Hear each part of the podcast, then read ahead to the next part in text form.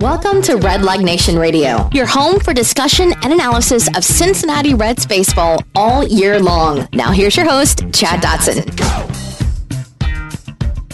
Hello, everyone, and welcome back to Redleg Nation Radio.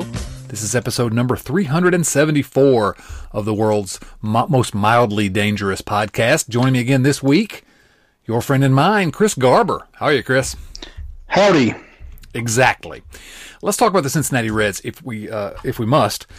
Since that seven game losing streak that had everyone you know ready to jump off a bridge, the Reds are have gone five and three. They've uh, won a couple of uh, two of the last three games by walk off in walk off fashion. They uh, won two out of three against the Chicago Cubs and then split with the White Sox. So five and three. They're now one game under 500. Uh, at the moment, as we're recording this, two and a half games out of first. I don't know. That kind of might be who this team is all season. Is that fair or unfair? That seems that seems about right. They may be a little better than they, they're probably a 500 team, but yeah, this is how it's going to go.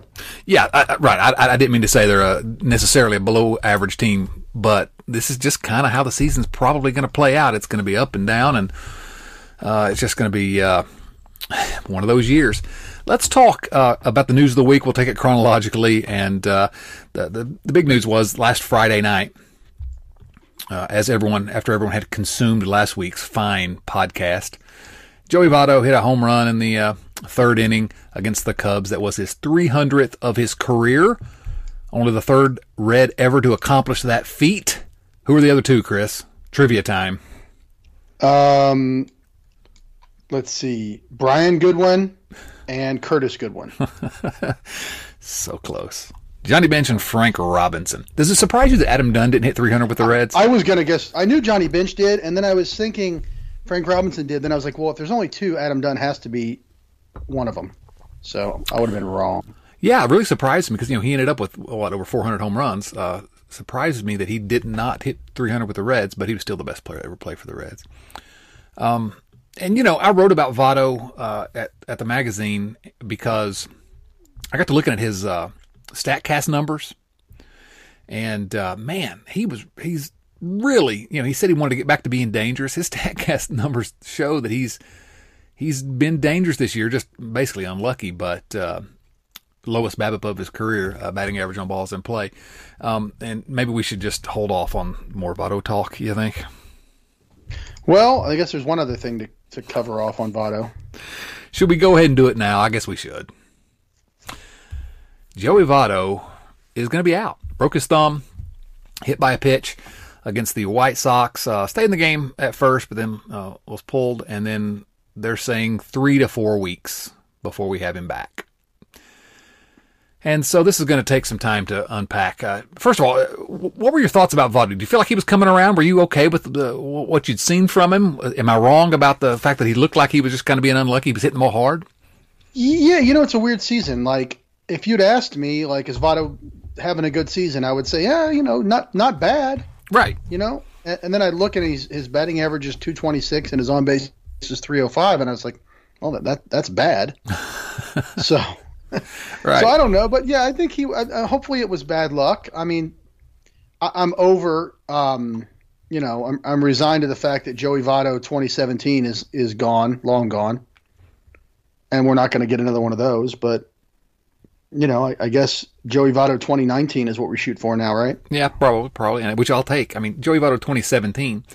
Uh, and I made some aspirational comments, like he might be able to get back to that. But I, th- I think you're right. Um, and it, how many times have we had a, a, first baseman in the history of this franchise that was as good as Joey Votto, uh, 2017? So, um, that's that's not a bad thing necessarily for the team, but man, um, this is a is a terrible time because I really did feel like he was you know, just on the on the verge of uh, maybe being at least uh, somewhat closer to the Joey Votto we wanted, and now we're gonna he's gonna be out for a few weeks, and so the big question is what what do the Reds do in his absence because we don't know yet. And maybe by the time you listen to this, they will have announced uh, what they're to do on Friday in Friday's game. But what do we do about first base?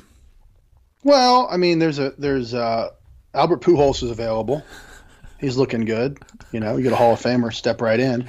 Oh man, you know if Walt Jocketty were still in charge, Oh my gosh, he'd already be on on a plane he flying would. east right now. He would, and I, I still don't put it past him uh, to do that. I just that's I've got. Isn't he? Is, is Walter Jocketty still some sort of yes special advisor, counselor to the Oh, the, the, cabbage or something. I, I, what, I, what I'm envisioning right now is that Pujols is doing, uh, you know, back to back Zoom meetings with Tony La Russa with the White Sox and Walt yeah. Jocketty. they're they're, they're, yeah. they're, making offers to you know try to entice him to come and maybe multi year offers. If you hadn't heard the the Angels designated uh, Albert Pujols for assignment and uh, Albert Pujols obviously a clear first ballot Hall of Famer who just tormented us for so many years, but. Um, and who the Reds tried to sign, if you don't know that story, before they signed Votto to the long term deal, when he was a free agent, they tried to sign Albert Pujols, which means who knows where Votto would have been at this point. But anyway, different story. It's not going to be Albert Pujols. We don't believe that, right? No, I don't think it will be. It's unlikely. Ugh. I think there's an obvious choice for who it should be, but I'm interested to hear what, what your thoughts are on uh, how the Reds in in this you know three well, four week period should replace. Well, now that you've now you've done this, like you say, there's an obvious choice. If I don't say that name, I'm going to look like a fool. Oh, I'm, I'm, uh, so when I say Alex Blandino at first, like he's been playing, I, I, I guess I'm wrong. All right, maybe not obvious. To me, it should be obvious, and I, but I don't think it is obvious. I'm not sure that it's actually going to happen. Uh, and, and I, to me, it's it's Jesse Winker. I mean, doesn't that make sense to you? Oh man, I mean that's, uh, yeah, I love the idea. I mean, somebody, um, what's the guy's name? There's a, a, a, a the guy they drafted last year who's playing for who's a first baseman, right? And uh, somebody said, "Oh, the Reds, you know, 2026 first baseman took his played his first game last night." And I said, "Not, it's going to have to get there over Jesse Winker's dead body because I think that's where he's going." Oh yeah, yeah. I mean, it, it just makes so much sense to me, and it has always surprised me. And I think we maybe have talked about this during spring training. Uh, that, that he, that he doesn't get more work at first. He should be the backup first baseman. Votto needs a break. It should be Jesse Winker because long term, he's going to be a hard hitting first baseman. Uh, so, but but the question is, do we think that the Reds are actually going to do that? No, I don't think at all. I, I they've they've got these weird, uh, you know, guys guys can't learn a new position during the season kind of kind of rules apparently in Cincinnati. So I don't think so. Um, I think it's going to be Mike Moustakas, and and then you know the the train rotates around in some fashion. Okay, well let's let's unpack that then. Uh, I don't think it will be Moustakas, and I hope you're actually right because that's much better than what I think it's going to be. Um, so Moustakas moves uh, across the diamond to first base. Who's plays third then? You shift Geno back? Well, I don't know Blandino, I guess. What about uh, if, if, we're not putting uh, Winker in the infield? Farmer. Well, that's who I'm afraid is going to be at first base, actually. Um, what about uh, and there's I can't see them doing this either. But then again, I, I, based on information I had, I'm surprised that they even played have even played Senzel Nick Senzel in the infield at all this year. He's looked pretty good at second base. What about moving Senzel or India over to third? They're both third well, basemen. I mean Senzel, that just he's not allowed to play anything but center field now. I don't I don't know what in the world the rules uh, how they came about, but that's how it is. So I think he's off the table for moving positions. maybe he's played. You know, he's played a couple at second base, and so uh, you know maybe maybe they're. I can't see him playing. I don't know a third maybe position. Uh, but and do you move India as a rookie? I mean, it's. I don't know why not. You know, I mean, this is the thing. Like it's, it's. uh it's not impossible for these guys to play multiple positions. They've done it. I don't know. I mean, you look at a guy like Kyle Farmer, he plays like five positions, and all of a sudden it's impossible for some other guy because he's actually better at baseball to play multiple positions. Like that's kind of a weird theory, isn't it? it and that seems to be the way they they handle it. I mean, Senzel, India, and Farmer. Senzel and India have played far more third base than probably anyone in the organization other than Suarez, maybe Moustakas. Um, you know, they played all the way back through college. They were third baseman in college. Uh, most of the time in the minor leagues. I don't know. Uh, you know, uh, I just Shogo Akiyama's coming back, and you know he can't play infield. Senzel can, so yeah, it makes too much sense. I, I maybe that's what they'll do. I don't know. I think that, maybe is Max Schrock down in Louisville now? Who knows? He's on the train back and forth from Louisville. Is there a train back and forth I from Louisville? I was just going to ask that question. I mean, I've been reading all these uh, yeah, high speed rail. High speed rail. It's the way to go. Somebody, I'm sure, advocating for a Louisville to Cincinnati route. Oh man, it should be called the like the bullpen route or something. We can hurry get go. relievers up uh, to Cincinnati. Um, what I think is actually going to happen is that Kyle Farmer is going to play first base. That's crazy, though. They're not going to do that, right? No, they, they, probably are. I don't know. Maybe it'll be a combination of stuff. I think it'll be. I think it'll be a farmer one day, and it'll be a Blandino another, and and maybe they bring uh, Schrock back up for a left-handed bat they can play there. Well, you got, you got Akiyama if you want a left-handed bat, and we don't know what to think of Akiyama. He is going to be back very soon, uh, evidently, and you know he did not play tonight in Louisville, and so there, I expect he's going to be up uh, tomorrow. Uh, hamstring looks healthy. Supposedly he's uh, fully, fully 100% healthy. Um, so, you know, I mean, if you want to get Winker or Senzel out of the outfield, you know, you got a guy that you can plug in. Uh, you're right. It's probably going to be paint by numbers every night, somebody different. But you know who played first base uh, for a, a, couple innings anyway the other night? Tyler Stephenson. Well, I love that idea. I was just looking at the Louisville roster to see what they've got in the way of catchers. That uh, you know, is there a a, a legitimate backup catcher, you could come up here and you get Barnhart and Stephenson in the game every day. I could live with that. Yeah, I could live with that. Yeah. They've got a guy named Beau Taylor down there catching tonight. Oh, the legendary Beau Taylor. Went two for three. You know what he should do? He should grow a funky mustache and he'll become a legend in this organization. Exactly. Exactly. Tyler Stephenson looks more like a first baseman than he does a catcher. He's like six twelve or something. He's a big boy. Yeah. Yeah. I don't know. I'm happy if he can, can stay at catcher. How about that catching tandem the Reds have? I mean, we're just pretty you know, good. You're using tandem again, but yeah, it's pretty good. That's true. But you know, uh, we all uh, clamor for Tyler Stephenson, and he's been he's been really good. But you know, Tucker Barnhart must be hearing the footsteps. So far, so good uh, from him, and uh, I think st- sticking with just a left-handed uh, you know, hitting from the left side is, you know, he's not going. to I don't think he's going to hit like this all season, but you know, um, clearly that's his strongest side. It was probably a good career move to just stick with left-handed hitting. Um. Okay, so uh, let's. Uh, who's going to play mo- the most games at first base in Votto's absence? Which player? who, who do you think is going to play the most games at first base? Yes. I, I'm. I, if you, if I don't you know. hadn't said first base, if you hadn't said first base, I would have let it alone. But I apologize. I don't know. All right, third base. Thank you. Um, maybe it's Moustakas. I don't know. Maybe you're right. You're not usually right, but maybe you are this time. Um, let's talk about uh, what else we got going on around the league. I guess we got to talk about this Amir Garrett guy. You heard of him? Uh, yeah, he's he's a, a showboating son of a gun. I think is something like that. Yeah. So you know, Amir Garrett has struggled all season long and we've discussed him uh, at length here. And he came in against the Cubs. I think he had a good uh, outing before that, but then he came in against the Cubs and struck out. Uh, what's the guy's name? Rizzo. Rizzo. Ratso Rizzo. Mm-hmm. And uh, and th- I want to hear what you're. I've always defended Garrett on his showboating, whatever you know. I'm okay with him having fun out there, but what did you, what was your what happened was he he screamed, he did his thing, and Javi Baez jumps over the dugout railing and comes out, and the bench is cleared, and everybody you know stood around for a little while. Um, I'm still waiting for the first fight where the, the guys in the bullpen actually come, they come running in and actually get involved in something. They, but Just coming and clean house, right? Um, what was your opinion of what of Garrett's actions?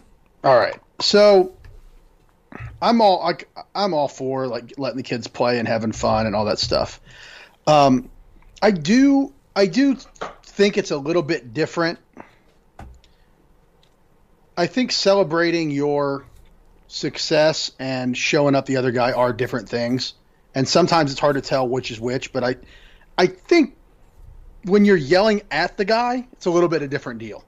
Yeah. For me, and I think that's what Garrett was doing. Yeah, you had to go ahead. I didn't love it. No, good. No, I was going to say I defended him initially, and and then I, I watched it, uh, the replays, and he's uh, and I th- still think the response from the league is ridiculous, as we'll get into. But uh, you know, Rizzo strikes out. He's walking away, and, and it looks like Garrett's screaming at him, mm-hmm. which, again, you know, um, and Rizzo looked kind of bemused by the whole thing, but, um, yeah, yeah. I'm not nothing uh, these unwritten rules or anything like that, but you know, if you're screaming at a guy on the other team, I don't mind the teammate running out and, you know, uh, confronting you about it. That's I don't think that's yeah. an unwritten rule thing. I think that's just a yeah. competitive. I mean, thing. I don't know about coming out of the dugout, but I wouldn't appreciate it. And, and I, here's the other thing, and I think this goes back to like the fact that I was never really a pitcher, so I, I only see things from the other side of it. I, I don't. I, a, a home run's a whole lot more rare than a strikeout. Like that's kind of what Amir Garrett's supposed to do. So, and, and I, that's kind of how I feel about Trevor Bauer too. Like the guy will literally celebrate one pitch and strut around for like five minutes after one pitch. And I, I get it, you're pumped up and there's a lot of adrenaline, and, and I, I don't really care about it. But I am also kind of like, you, you struck out 14 guys today. Like, how many swing and misses are you going to celebrate? you know, it's like Barry Sanders celebrating a six yard gain. It's like, I don't know. Well, so that's that's kind of where I net out. Now, that none of that means that I think the guy should have got suspended. Should have got suspended for what he did. Uh, right, right, yeah, well, and we'll get into that. But first, I got to say I disagree with your premise because this season home runs are not more uh, more rare than strikeouts for Amir Garrett. yeah, I mean for him, and I get where he's coming from too. But even more so to me, that's the case where I don't mind if he wants to scream and yell and pump his fist because he's so happy. Right. But why are you going to yell at another guy who's not having a terrible season. Like right. where where are we here? And, and, but see, I couldn't tell whether he was actually yelling. He was yelling in the direction of Rizzo, but was he saying something to him, or you know, was it just that he was screaming to get himself pumped up and he was excited about it? It didn't have anything to do with with Rizzo. I, I don't know. I couldn't tell what he was saying. I, I don't read lips.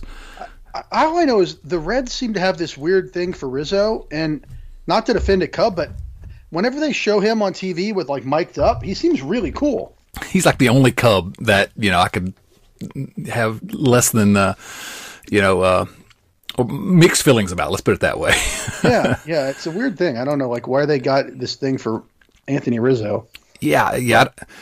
But anyway, so Amir Garrett gets fine or gets suspended for seven games for you know screaming.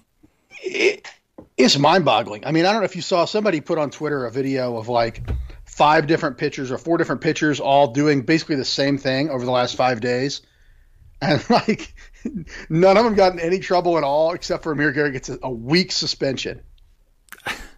Which is like, I don't know that did any of those guys in the Pirates who were actually hitting batters with pitched balls ever get suspended a week? Like when that whole oh. thing finally broke down? No, no, no way. I mean, I just don't.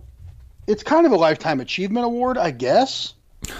like it's tacked on from the from the Pirates thing, right? Uh, yeah, a couple years ago that fight, but. Well, I wonder if that has something to do with it. Actually, you know, uh, you know, uh, another offense from this guy, but you know, he didn't hit anybody. He didn't, you know, he didn't run over to the dugout to fight him like he did against the Pirates. He he yelled, you know.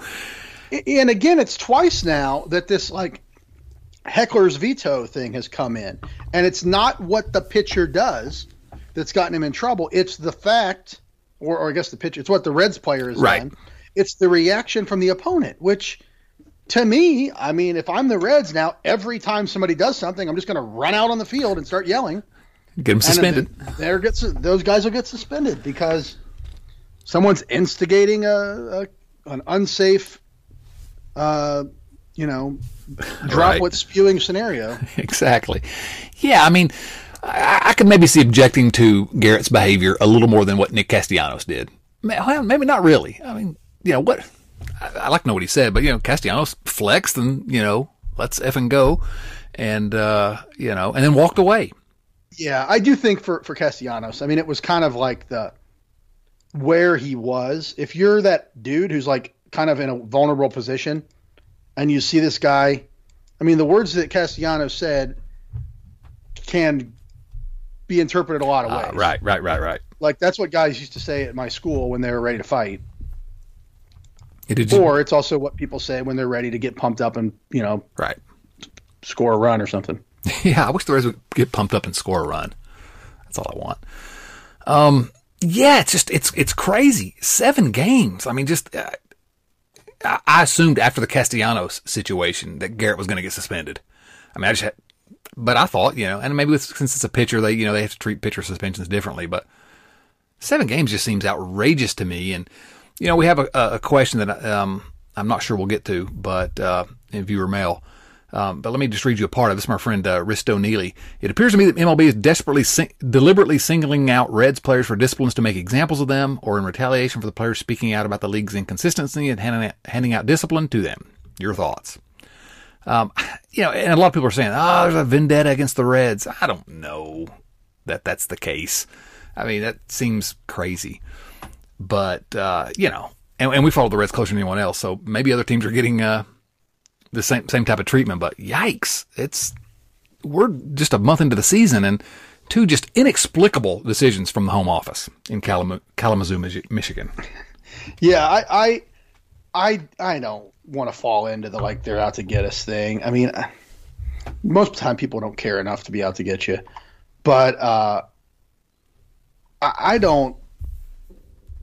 I think it's more just incompetence and, and like insanity rather than than actual like you know malice against the Reds or prejudice against the Reds. Right. Yeah. Yeah. Although I do like the uh, conspiracy theory that uh, Michael uh, Michael Hill, who was with the the Marlins, and some some people thought he's from Cincinnati, and so some people thought, oh, he might be the the next. He would replace Dick Williams. Oh, right, right. Be the, the, director of baseball operations, whatever. He's the guy that's like the head disciplinarian for MLB now, and so I like the conspiracy theory that he's so mad, he's so bad that he didn't get the Reds job that he's, he's taking it out on the Reds. Sp- spite the players, huh? Yeah. Or maybe he just he doesn't want to think that he's showing favoritism to his hometown nine. I don't know. No, it's just uh, I, have got no explanation. I've got no explanation for it, and it's just uh, it's frustrating though. anyway, can I ask you about Gino? This is uh, Eugenio Suarez I'm talking about. Oh, okay. Thanks. Yeah. Is he coming out of it? Man, I don't know. I'm I'm starting to. I'm not seeing any real signs. I think we talked about this last week, didn't we? I, I'm still not really seeing like any. I hate to go back and sound like Joe Morgan or, or Barry Larkin, but I'm not oh. seeing any. Oh. I'm not seeing any consistency out of him. Barry, you know, Larkin, Barry is Joe Morgan, isn't he? It's it's in yeah. I mean, there was a there was a, a, a remark the other night where it hurts me.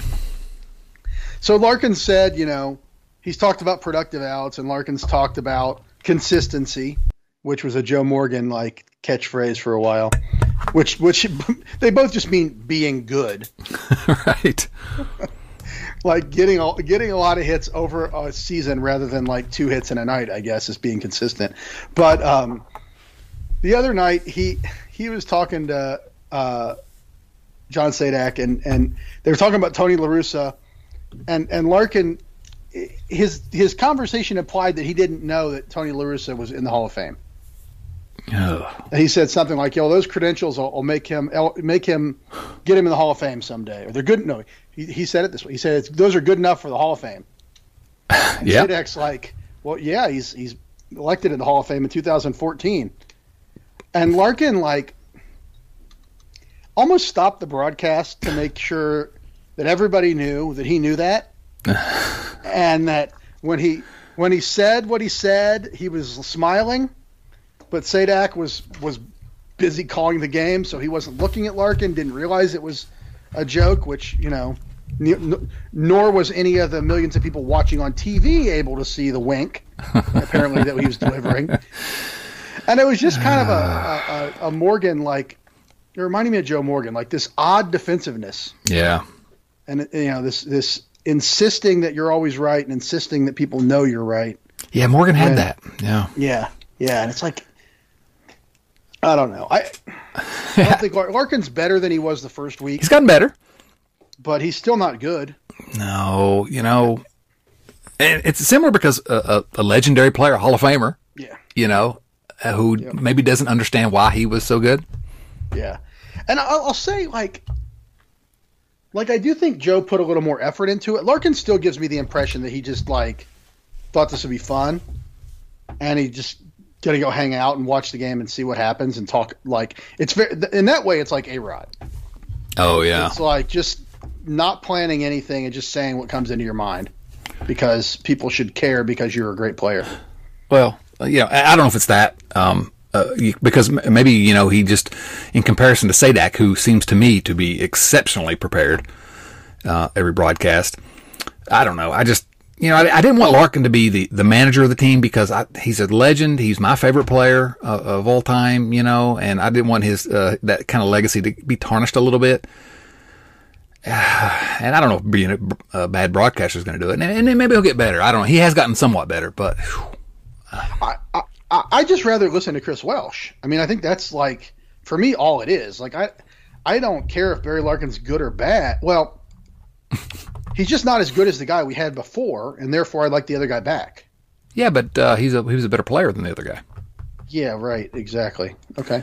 Yeah, no, I, that's the thing. We, uh, Welsh as a as a color guy, you know, I got no complaints. I've never had any complaints about him. Not just because he's a friend of the podcast, but I mean, he was he's good at that job. He's much better, frankly, on television than he's on radio. If you've heard him any on, on radio, and he's fine on radio, but he's much better at television. Uh, he's kind of getting yeah, and I think I think he'll get radio. Like that's the thing with him. Like yeah, but he's going to have to suffer for uh, for half a year until he gets you know significantly better at it. Right. Yeah. Yeah. Yeah. I think it's just he he doesn't really know radio. Um, you know, because he's doing more play by play over there, which he mm-hmm. hasn't really had to do on television. And what's just, I guess what's, we got off on a tangent here. We're supposed to be talking about Gino, but, um, but we have, we are well known for getting, going off on tangents, uh, you and I. Um, what, what frustrates me is that Welsh is really good on television. And, you know, I disliked Jeff Brantley early in his career, but he has gotten so much better on, Same on, both on radio. Counts. Yep. Um, I, I, really disliked his. Uh, it, seemed like a shtick, the whole cowboy thing early oh. on. And um, do, do, you remember the night real early on when he was like, and uh, Edwin, Edwin Encarnacion is not clutch. Yeah. And then like six seconds later, he hits a game-winning home run. Loved it. And it, like that was emblematic of that whole first season when he was on TV. He was rough. He was rough, but he he has settled into his role. He's he's oh, he's going to play by play, and he he actually, in terms of his color commentary, I mean, you know, as a pitcher, he, you know, maybe the same thing with Welsh. They kind of have this different way of looking at the game, and he's he's actually good now. So we have we have good color guys. Why are we screwing around with it? Because one guy's famous. yeah. I mean, honestly, I, and that's how it, I mean that's how it's going. You know, he come. The the Reds have not really ever been super good at saying no yeah. to their legends. Like uh, Doug Flynn and Danny Graves? Sam LeCure? Uh, no, no, maybe not them, but any anybody who's in the Hall of Fame. Sure. In any part of the Hall of Fame. But, they have they would give them an awful long leash as long with along with anybody who's in their family. Kenny Larkin, his his uh, his brother Kenny Larkin. Is that who you're talking about? There's no Kenny Larkin. no, there wasn't a Kenny Larkin. There's a Mike and a Byron and a Steven. I thought Kenny Larkin played basketball for like Dayton or UC or somewhere. Um, yeah, you know, I mean, I, I can see the scenario where Larkin was like, "Hey, why don't you let me announce a few ga- few games?" You know, that doesn't that feel? It feels like what it was. Yeah, and sure like, they didn't sure. like call him up out of the blue and be like, "Hey, it's been 17 years. What do you think about being an announcer? Well, he'd been working with minor league guys, and uh, I think he'd been pretty active working with those minor league guys, and I, I don't know any reason to stop him yeah, that. I mean, he, I just figure he was around the office and was like, hey, you know what I'd like to do? Yeah. Oh, okay, sure. We'll send Chris Welsh out to Siberia. That's the frustrating part of it. Uh, anyway, uh, I remember, you remember like a, I don't know, six, seven weeks ago, we were talking about Eugenio Suarez. yeah, right. you know, he had a good game on, on Sunday, and so I I wrote about how how bad he has been, but how uh, you know maybe this was the, a turning point for him. You never know until you look at it in retrospect. But um, I was really sort of taken by Joey Votto's comments about uh, about Eugenio.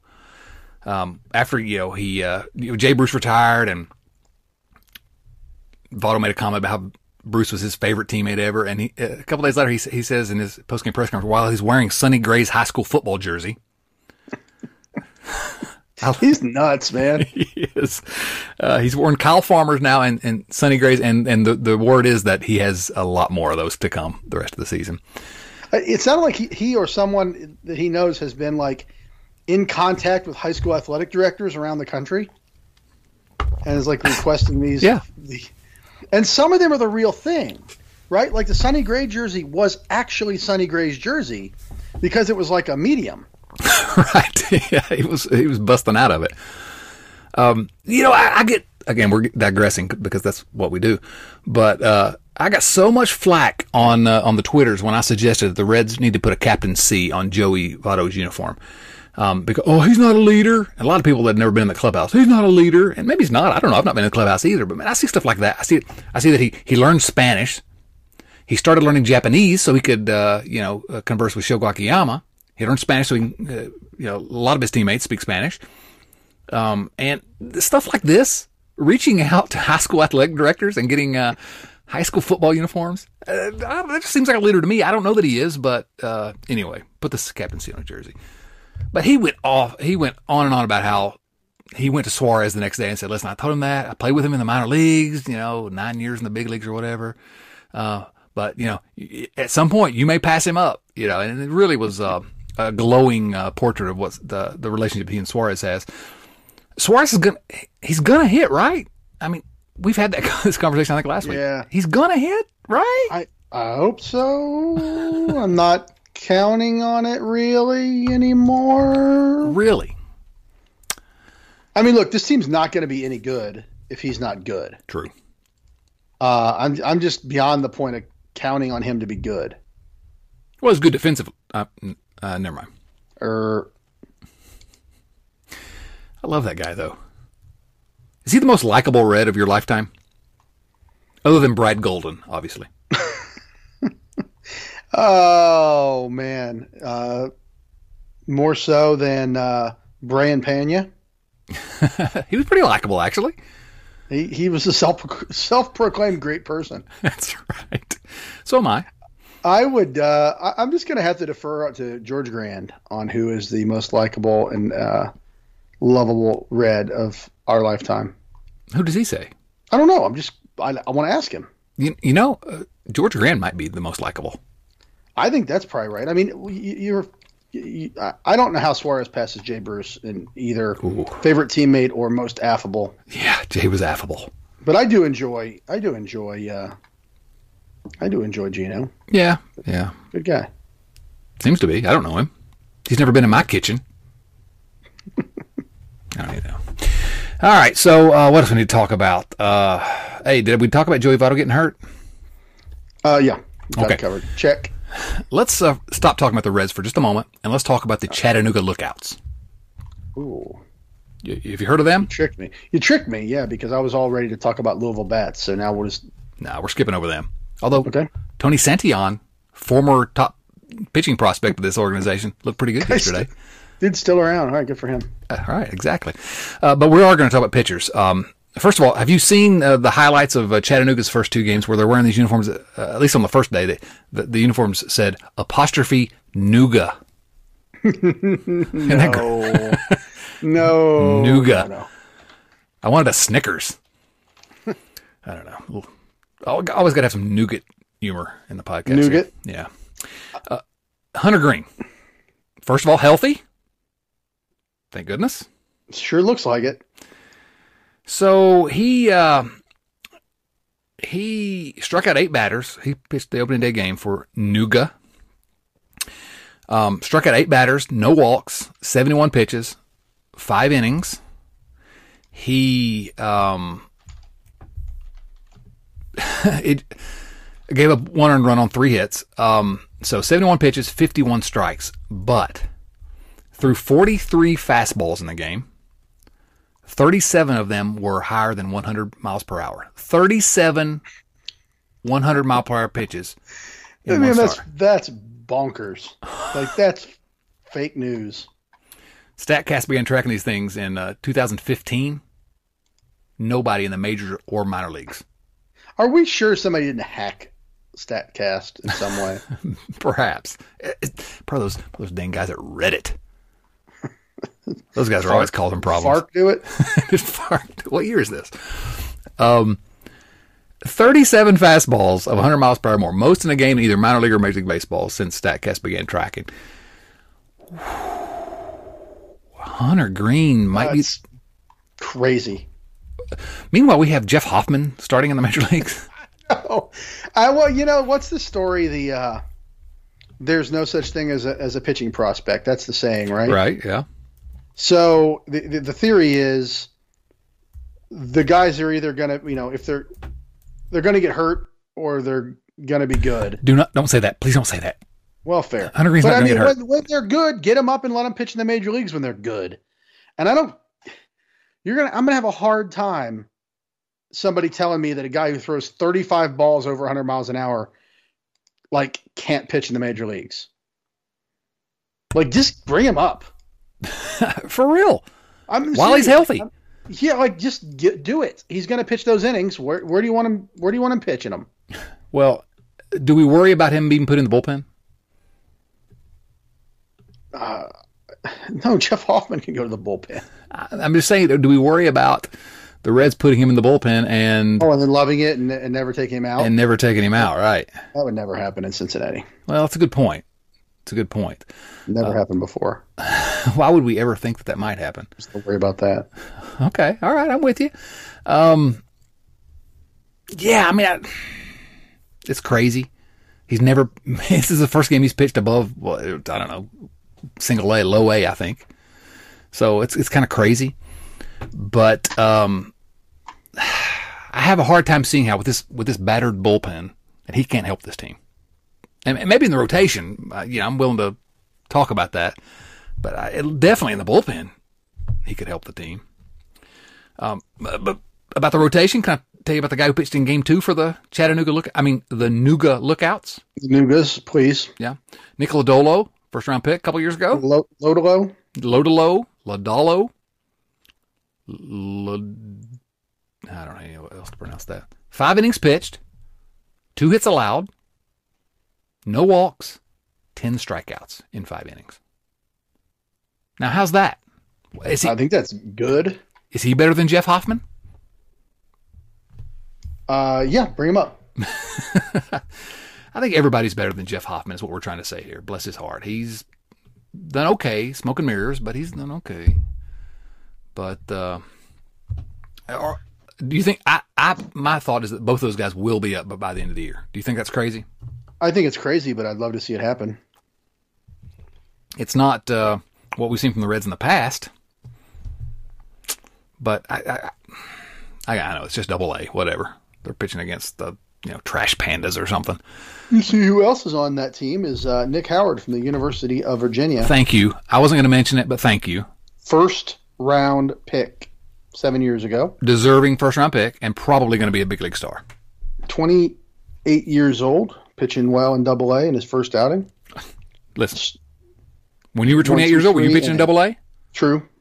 Very good point. He's a Wahoo. And the Reds only have one Virginia graduate on their team. They need another one. It's true. Yeah. Sean has done little so far. That's a good one.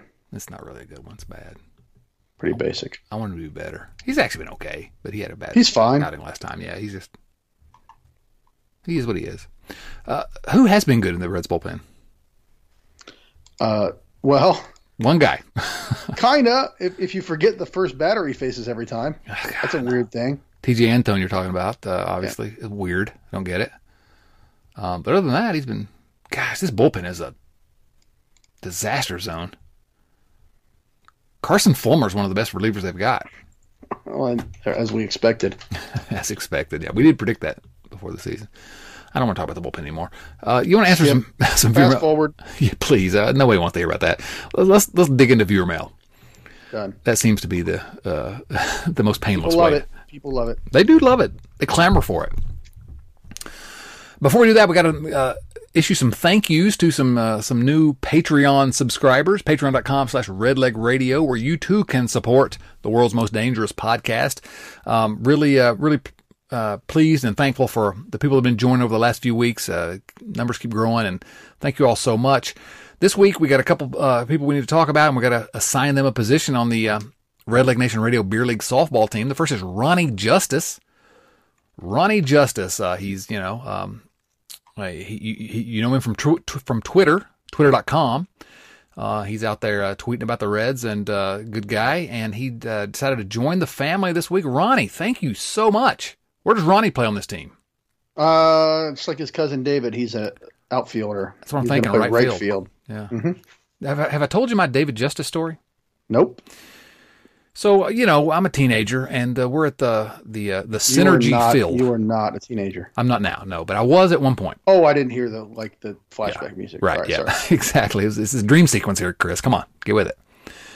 And so we're standing out at uh, at venerable Cinergy Field, and uh, I really feel bad calling it that. It was a riverfront, and we were out in the right field uh, stands. You know, batting practice. We're trying to catch uh, catch home run balls, and I've got a 12 year old cousin uh, with us, a little younger than me, and he's just basically screaming at Dave Justice to throw him a ball up there during batting practice, as as kids do when they're at the at the ballpark. You know, oh, throw me a ball, throw me a ball, Politely or obnoxiously? a little obnoxiously, but he's a 12 year old. Okay. okay. So um, he just keeps going on. and on. He keeps yelling, like, dude, come on, calm down, calm down. But then again, it's Dave Justice, so screw Dave Justice. here, right? Yeah. you know, he's a brave. Who cares? And uh, at some point, Dave Justice reaches up to like scratch the back of his head and flips off my 12 year old cousin. it's a legendary story in our family. Ah, delightful. So, Ronnie, thank you for joining us. We're going to put you in right field. Uh, you're going to be our slugging uh, right fielder, but uh, let's not flip off the kids. Okay? I mean, is, that, is that too much to ask? Next comes Andrea Ross, or on is it Andrea or Andrea? What would you say? Andrea. Andrea? You're going to have to tell us. Uh, Andrea Ross. Thank you so much for joining us here. What position do we give uh, do we give Andrea here? Second to base. Second base. Uh, okay. What were you thinking? I was thinking catcher actually. Oh. I think know. she could really pick it at second base, turn the double play and whatnot. There you go. Okay. All right. Yeah. She's no Kyle Farmer, is what you're saying. Well, I hope not. yeah, much better, much better. Uh, thank you so much for joining us. Really appreciate that, uh, and hope you uh, enjoy being a part of the family. First question in viewer mail comes from our friend Kyle Kapler. Kyle asks, "When are you guys going to write the forgettable 50? the men and moments that made the Cincinnati Reds in the 2010s tolerable." Oh, that's brutal. That's- that is brutal. That's good though. Um, I guess we got to start tonight writing that. I I I I, I thought he was just going to go with like a uh, just like just like uh, obscure former Reds book is what I thought he was going with that. you know That kind of be fun to write, but I don't know if anybody would read it. like three guys. Yeah, like you know, Luis Quinones' mom. The guy that runs the obscure former Reds Twitter account. Right. Yeah. Yeah. That guy would read it. I mean, He might be the only one. Probably our parents. They'd buy it. They wouldn't read it. I'm still waiting for my wife to, to read the Big 50. Yeah, that's not happening at my house either. Gosh, such a great book. Yeesh. All right. Joe Farsing asks 20, and for some reason, there are a number of Simpsons uh, questions this week. Why do you think Um, that is? I'll allow it. Did you advertise that I was going to be on the show? I, I did, and, and we seem to get uh, Simpsons That's all we questions. they, they know I have no other pop culture references anymore, so Well, I, I think part of it is that appreciate it, guys. we're we're basically the same age, and so our pop culture references are uh, are limited, but they're the same same ones. Joe asks, "22 short films about Springfield is the most underrated Simpsons episode. Discuss amongst yourselves, please, gentlemen." Maybe that's a good episode. That is a really good episode. Is that the uh, that's the one where they've got the uh, the Pulp Fiction deal? A parody of Pulp Fiction, basically. Yeah. Yeah, with uh, the whatever that bank robber guy's name is. You're not much of a? Simpsons fan. What is that guy's name? Oh, that's the one with the steamed hams. Uh, steamed hams isn't that one? Yes, yes, yes. Oh, are you talking about Snake? Is that what you're talking about? Snake. Snake, yeah. Snake. Yeah. Um, steamed hams. I'm, I'm looking here at the twenty. I've got the twenty-two here. Um, yeah. While hosting Superintendent Chalmers for lunch, excuse me, Super Nintendo Chalmers for lunch, Principal Skinner burns his roast and bluffs his way through the meal. steamed hams. Oh, that's the one with the with uh, the old uh, the old guy getting it. Uh, you know, uh, getting a football in the in the groin, right? I think it is. Yeah. Is now, is this the one with with Cletus the slack-jawed yokel? Um, like spinoff show, or is that a different episode? I think that might be a different episode. Like where they had the song, the lyrics, something like uh, "Most folk will never eat a possum, but some focal." yeah, it's Cletus the slack-jawed yokel. I think that's a different one. This is uh, this one I'm, I'm reading here. It says Cletus offers Brandine some shoes he found on a telephone line. I don't remember that short film. Brandine. Brandine. Um, while bike riding with Mr. Burns, Smithers suffers an allergic reaction to the bee's sting and rides to the hospital, but the orderlies admit only Burns. I don't know. What do you think about Dr. Nick, by the way? You a fan? Uh, I mean, he's in my bottom half. I'm being honest. Oh, oh! Here's my the best. Were, my kids were trying out a Dr. Nick uh, impression around the house last last year for a while, and it got kind of tiresome. So maybe that's it. Here's the best of those films, and we'll move on. When uh, Nelson laughs at the the guy in a small car, and he gets out, and he's like really tall. Everyone deserves affordable transportation, even the very tall, or some, something like that. uh, That's the worst Nelson impression ever. There. It was pretty feeble. it, was, it was not much effort there. Andrew Scott Wills.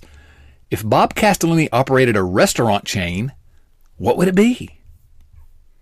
And I, I thought and thought about what the answer to this might be because I wanted to say something like Applebee's or I don't know Chili's, but that's a little bit high end for Bob Castellini. Yeah, I mean it's it's going to have a roller hot dogs on in it. It's like yeah. the main entree. Probably the Kwik-E-Mart then, right? Yeah, I think so. Yeah. UDF, I don't know. UDF. It's already taken by Red's owner. right. I had forgotten that they owned that place until I, I, the other night the kids wanted ice cream and they opened a Dairy Queen in our town and it it literally had a line around the block like 30 cars in the the Dairy Queen drive-through. Wow. So so we drove down the road to the UDF where nobody ever goes. And uh, free second scoop Ooh. of any berry flavor this month. Wow. Well, did you enjoy, did you enjoy your trip to UDF? I did. It was it was delicious and it's affordable. There you go. Um, but anyway, there's there was a, a, sign on the wall like with their you can't eat inside because of coronavirus, but it was signed the Linder family. Ah, yeah. I think you just we're we're gonna have to go with UDF because you just described the Reds, delicious but affordable. Yeah, well, there you go. Right. I think we just did. I think I just did our first live read for a sponsor of this program too. So I think you're right. Send send the check. Oh, the money's are gonna start flowing in that milk money. Got to get some of that sweet, sweet milk money. All right, uh, Mike Perry. This question I get asked uh, often: Will the Reds be buyers, sellers, or stay put at the trade deadline? Regardless of what happens, at least Castellini is saving money. Fans love that stuff. you know, it's too bad they don't they don't allow you to bring a sign down to the ballpark anymore, a placard. Right. Because I would I would have one that says like you know cost certainty on it. Or... would you bring a placard? Really? uh, some sort of banner. Remember back in the day when people would take their bed sheets and like spray paint a word on it and haul it down to the stadium and then parade around with it? Oh yeah. Hey, go watch uh, the uh, the home run that Johnny Bench hit on Johnny Bench Day. There's like the out on the at, at Riverfront Stadium. There's like a, a bed sheet, and I can't remember what it says. Something, you know, "We love you, Johnny" or something. But it's it's hanging over the off, off the green seats in left field. You can see it when he hits the home run. Somebody just pulled the sheet. I don't have it. I don't have any cardboard. What am I going to do? yeah. That's better. You can pack it. You know, I know you're boycotting uh, live attendance at at uh, GABP this year, but um, I'm wondering is, is, are the Reds enforcing that uh, really draconian like no bag policy? Have you heard about this?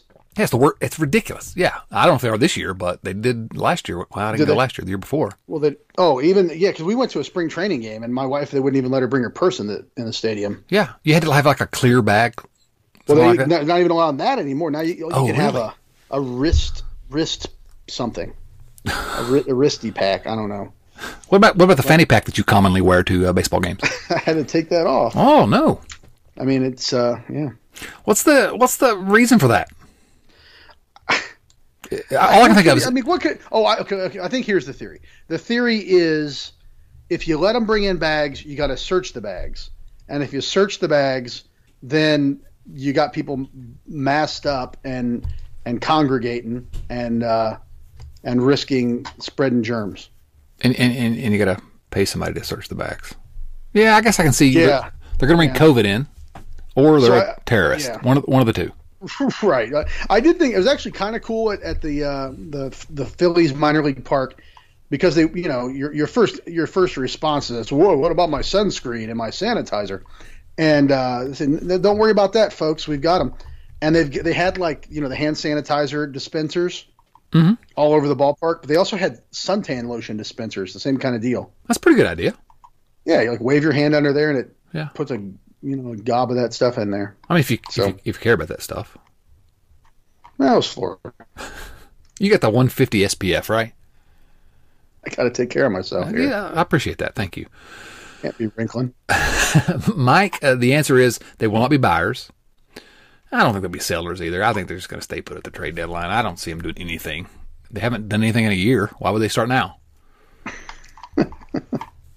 Nathan Connor asks When Kirk and Luann Van Houten got a divorce, Kirk bought a bed that looked like a race car, and Luann started dating American Gladiator Pyro. So so who's buying the Reds as a post-divorce rebound, Bill or Melinda Gates? I saw. I don't know if he if he saw this too, but there was somebody tweeted yesterday about the Bill Gates divorce, and they had that picture of Kirk Van Houten's race car bed. They said like Bill Gates is going on a spree or something like that. I wonder if he's going to move to the uh, the Bachelor Arms apartment complex where Kirk stayed. Uh, I don't. I don't think. Uh, I think Bill Gates is going to be fine. I think he's going to be fine. I feel bad about. Uh, we're we're kind of jesting a little about his uh, his misfortune. Um, poking fun. We're poking a little fun, and divorce is not a fun thing. But uh, I don't know. We we can have fun. Yes, the questions we'll answer them. Joe Farsing good, says, "Good taste or not?" Exactly. Joe says, uh, "Reds are the gift nobody wants, like Milhouse." that wasn't that wasn't nice. Is it who is it? That, which are the teachers who's like, oh, no one likes Milhouse"? well, Milhouse would be in Lisa. No, he's he's in Bart's grade, so it'd have to be uh, Mr. Like it might have been the, the, music teacher or something. Oh yeah, yeah, yeah, could be because they were like, you know, Bart likes Lisa or not Lisa. Bart likes Janie, and Janie likes Nelson, and somebody else likes Milhouse, and they're like, oh, stop it, nobody likes Millhouse." it it's true. Um, Jackson Alada. I think you were discussing, this came up last week. We were discussing this future with the Reds. So isn't the obvious choice put Winker at first base while Joey Hills? That's what we already, yeah, we discussed that. You're absolutely right, Jackson. It's a rerun. It's a rerun. Chuck Nichols, happy Star Wars Day and Cinco de Mayo. One question for you, Chad. Uh, this one's just for me, Chris. You can you can take a moment. Signing off. Please tell me you stocked up on cigars when you visited Ybor City last week, and what kind of cigars do you prefer? I did go to Ybor City last week, and um, only wanted to, wanted to go there because uh, uh, a band I like, the Hold Steady, constantly talk about Ybor City, and it was, it was pretty cool. It was, it was fun. Is it, isn't Lou Piniella from there? Uh, you know, I think he might be. Yeah, yeah. I mean, it's in Tampa, and Lou Piniella's from Tampa, so it could be. Uh, a lot of cigar shops, and it was kind of interesting. You know, um, you know, a lot of a lot of neighborhoods, a lot of the the hip neighborhoods They'll have people, you know, sitting outside drinking their uh, drinking their beverages and you know congregating. In Florida, that's what they do. And um, nothing as hip like beverages.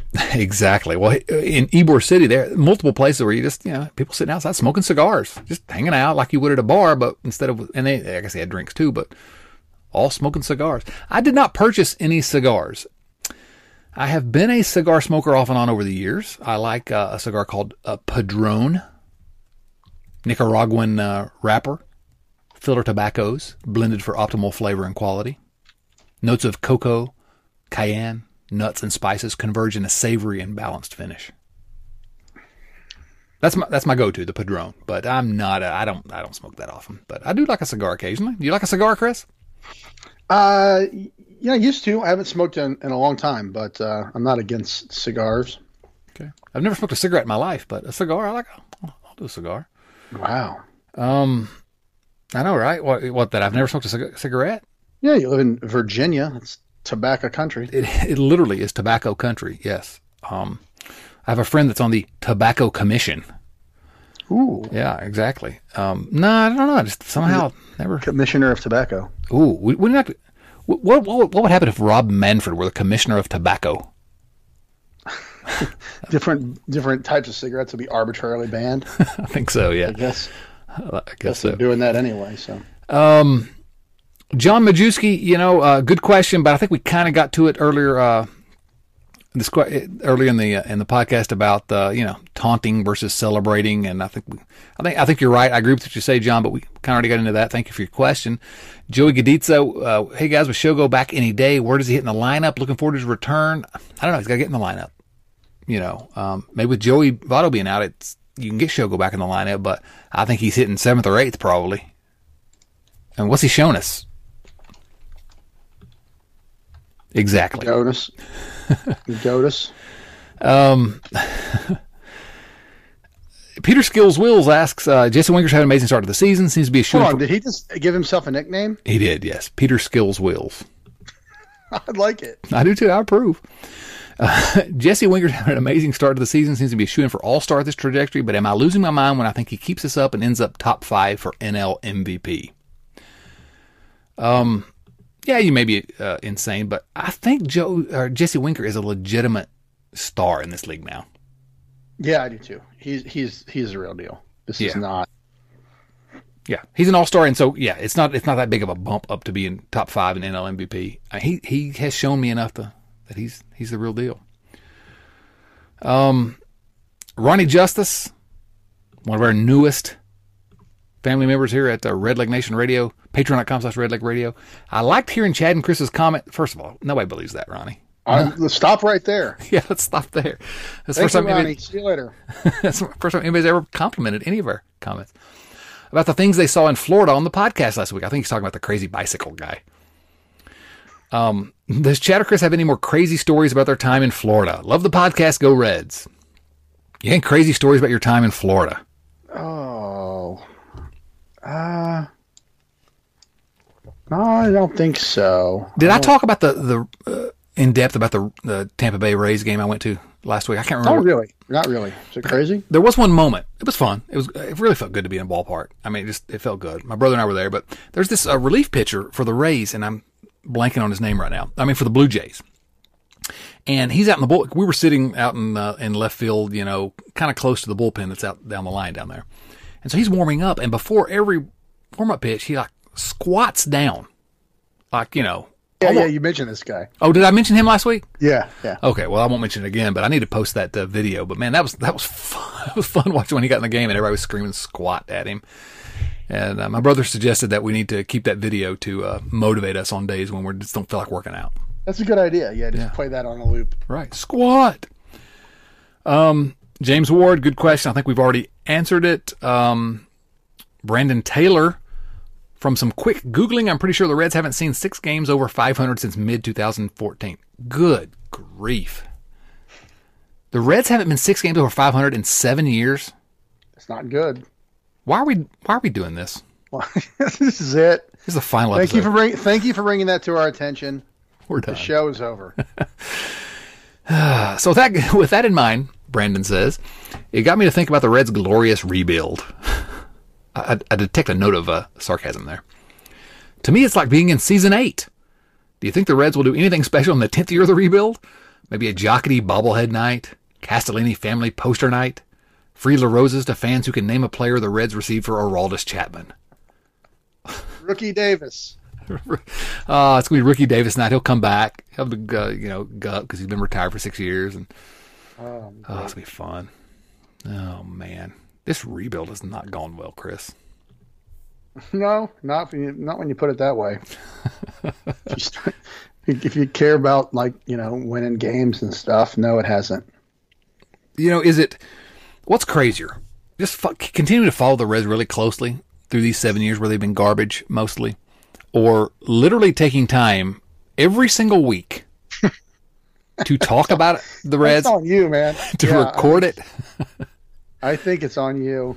I think. Uh, yeah, you can't. The guys who sit passively and watch it on TV, I mean, they've got an answer for that, but but we're really the ones uh, in trouble. I think you're right. I think it's. I think we're the problem here.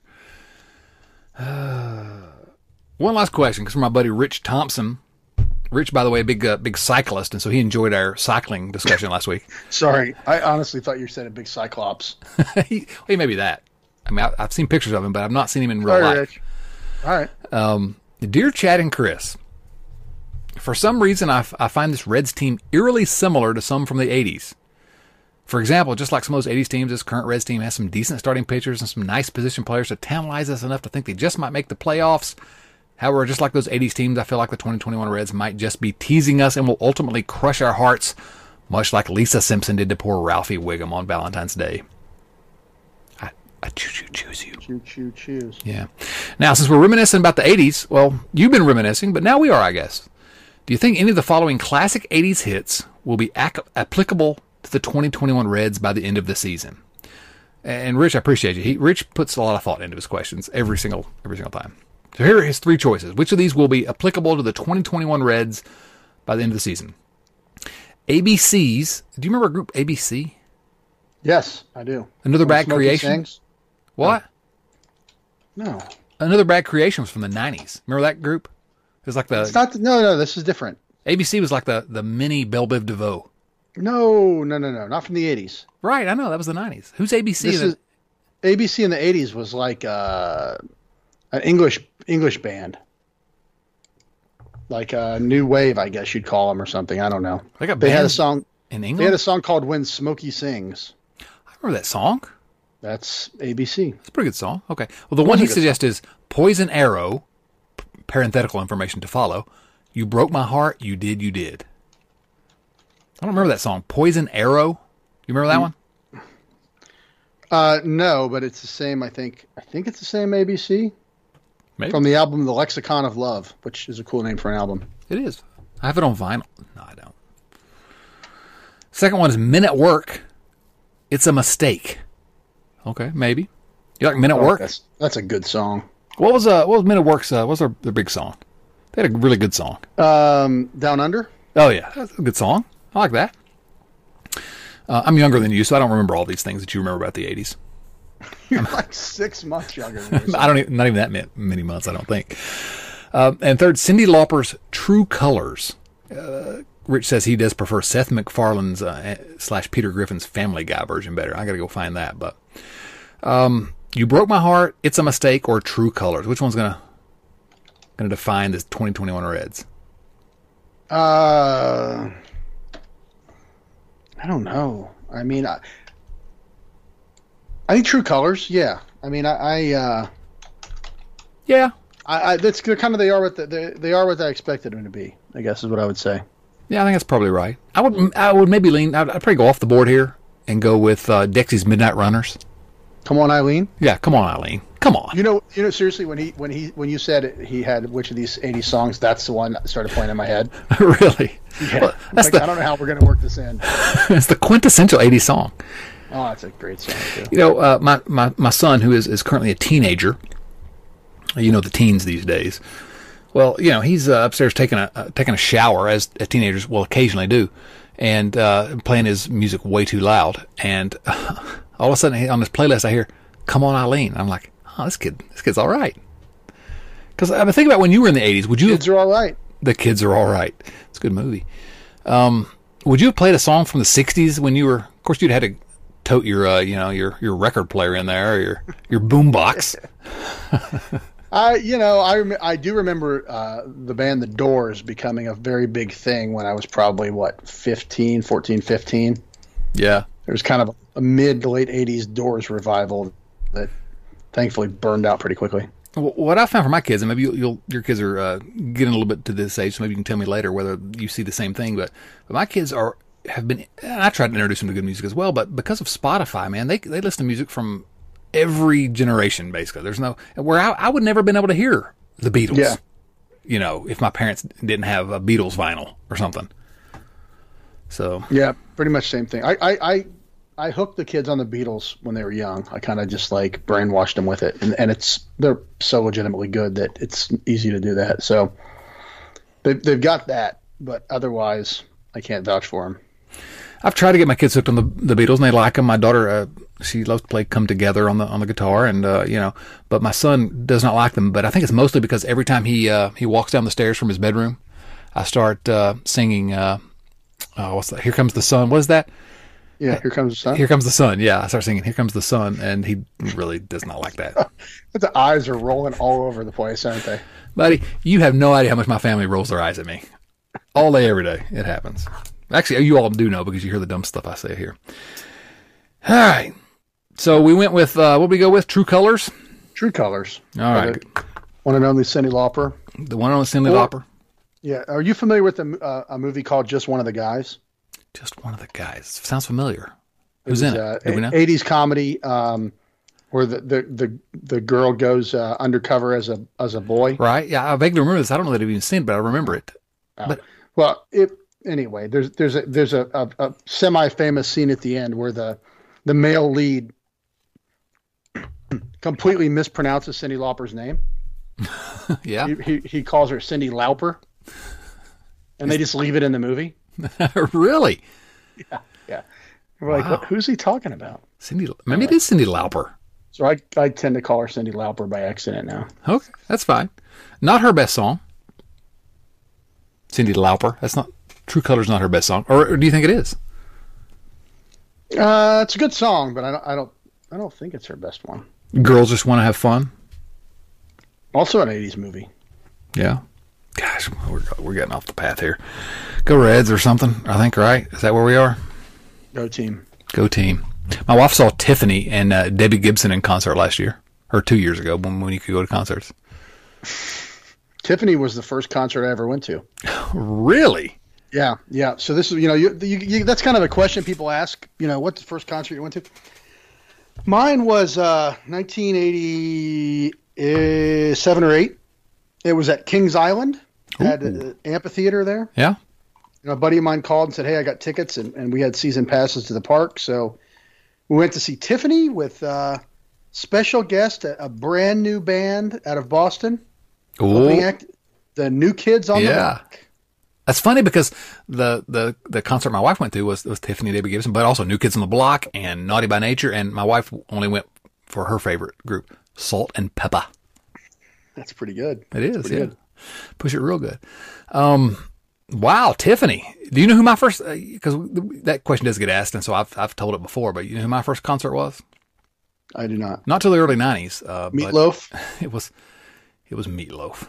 It was no, it was not Meatloaf. I, hate Meatloaf in all its forms, including its musical forms. it was uh, a tribe called Quest. Ooh, that's a good. I yeah. don't know how they'd be in concert, but that's a great band. Well, they were good, but I guess I'll tell you the story about it. You know, it was when I was at my first year of college, and so they came to uh, to the university and and uh, put on a show, and and you know, I was a little out of place there. Um, just I don't know. I was a you know I, I went and I, I, like sat down in like the back row because it was like general admission, you know. Yep. And so uh, Q-Tip comes running. He's he's he's in, in, a tribe called Quest. He comes running around, and you know it's a good show. I loved it because I love their I love Tribe Called Quest when I was in high school. Just absolutely adored them. But um, so he's trying to get everybody to stand up, and I was like, I don't want to stand up. you know, I, am I'm, oh, no. I'm kind of embarrassed to be here in some ways. I love these guys, but I, I don't know. I felt out of place. But um, and so he stops in front of me. He's like, "Come on, you got to get up." so he's looking at me, uh. and I got up and I, you know, I, you know, left my wallet in El Segundo. Nice, I love it. Yeah. I love it. So that's I, my, that's pretty good. I, would like to see that. That's I, my tribe story. I, I saw. Um, you, your wife said "Naughty by Nature," right? Yeah, yeah. She's. she's I, I, I saw those guys at the uh, Riverfront Coliseum one yeah. time around that you know early '90s. How were they? I saw it. They were good. You know, it, uh, they they were good. In rap shows are kind of hit or miss because sometimes the sound's terrible and sometimes the the guys are playing off a, off a recorded track and they're just jumping around. But uh, that was good. I saw I saw Digital Underground down there, Heavy D, Public Enemy, Kid and Play. Wow. Would you believe I listened to a, a, Digital Underground song just today and I was trying to compose a tweet about it uh, in my head as I was listening? Do you know which song you, it was? Uh, no, which? Do What You Like. Oh, that's a great song. Did, uh, there, there was a, I read a thing the other day that said, um, what's the guy's name? Um, the main singer of, of Digital Underground. Uh, I can't remember. They were good. Yeah, yeah, yeah. Well, the one the one guy he, he passed away. Um, oh, really? Yeah, he, he died a few years ago. Shock G, that's the guy. I'm Shock G, there you go. Yeah, but he was well, also he, the other guy, right? He didn't die a couple years ago. He died. He died two weeks ago. Yeah. Oh gosh, I didn't yeah. see that. Yeah, yeah. So these guys were characters, and uh, like Humpty Hump was the the character, and his anyway at the funeral, his brother was like, "Yeah, you know, sometimes my brother would just like let me be Humpty Hump at concerts." really? And he'd like put on the, the glasses yeah. and the nose and and go out and do his thing. uh, I only found out like five years ago that they were different people. I mean, that, that was the same person. I mean, I definitely didn't know it at the time. Yeah, I had no way I knew it. No, like they got a lot of rappers in this band. Yeah. Um, something about the biscuits. Um, yeah, gosh, wow. So anyway, uh, R.I.P. Shock G. Yeah, really, I didn't know he died. I'm glad I didn't make a joke about Digital Underground today. Too soon. Yeah, too soon. Um, so now, when you went to see uh, when you went to see uh, Naughty by Nature, were you in fact down with OPP? I would have been. yeah, I wanted to be. oh,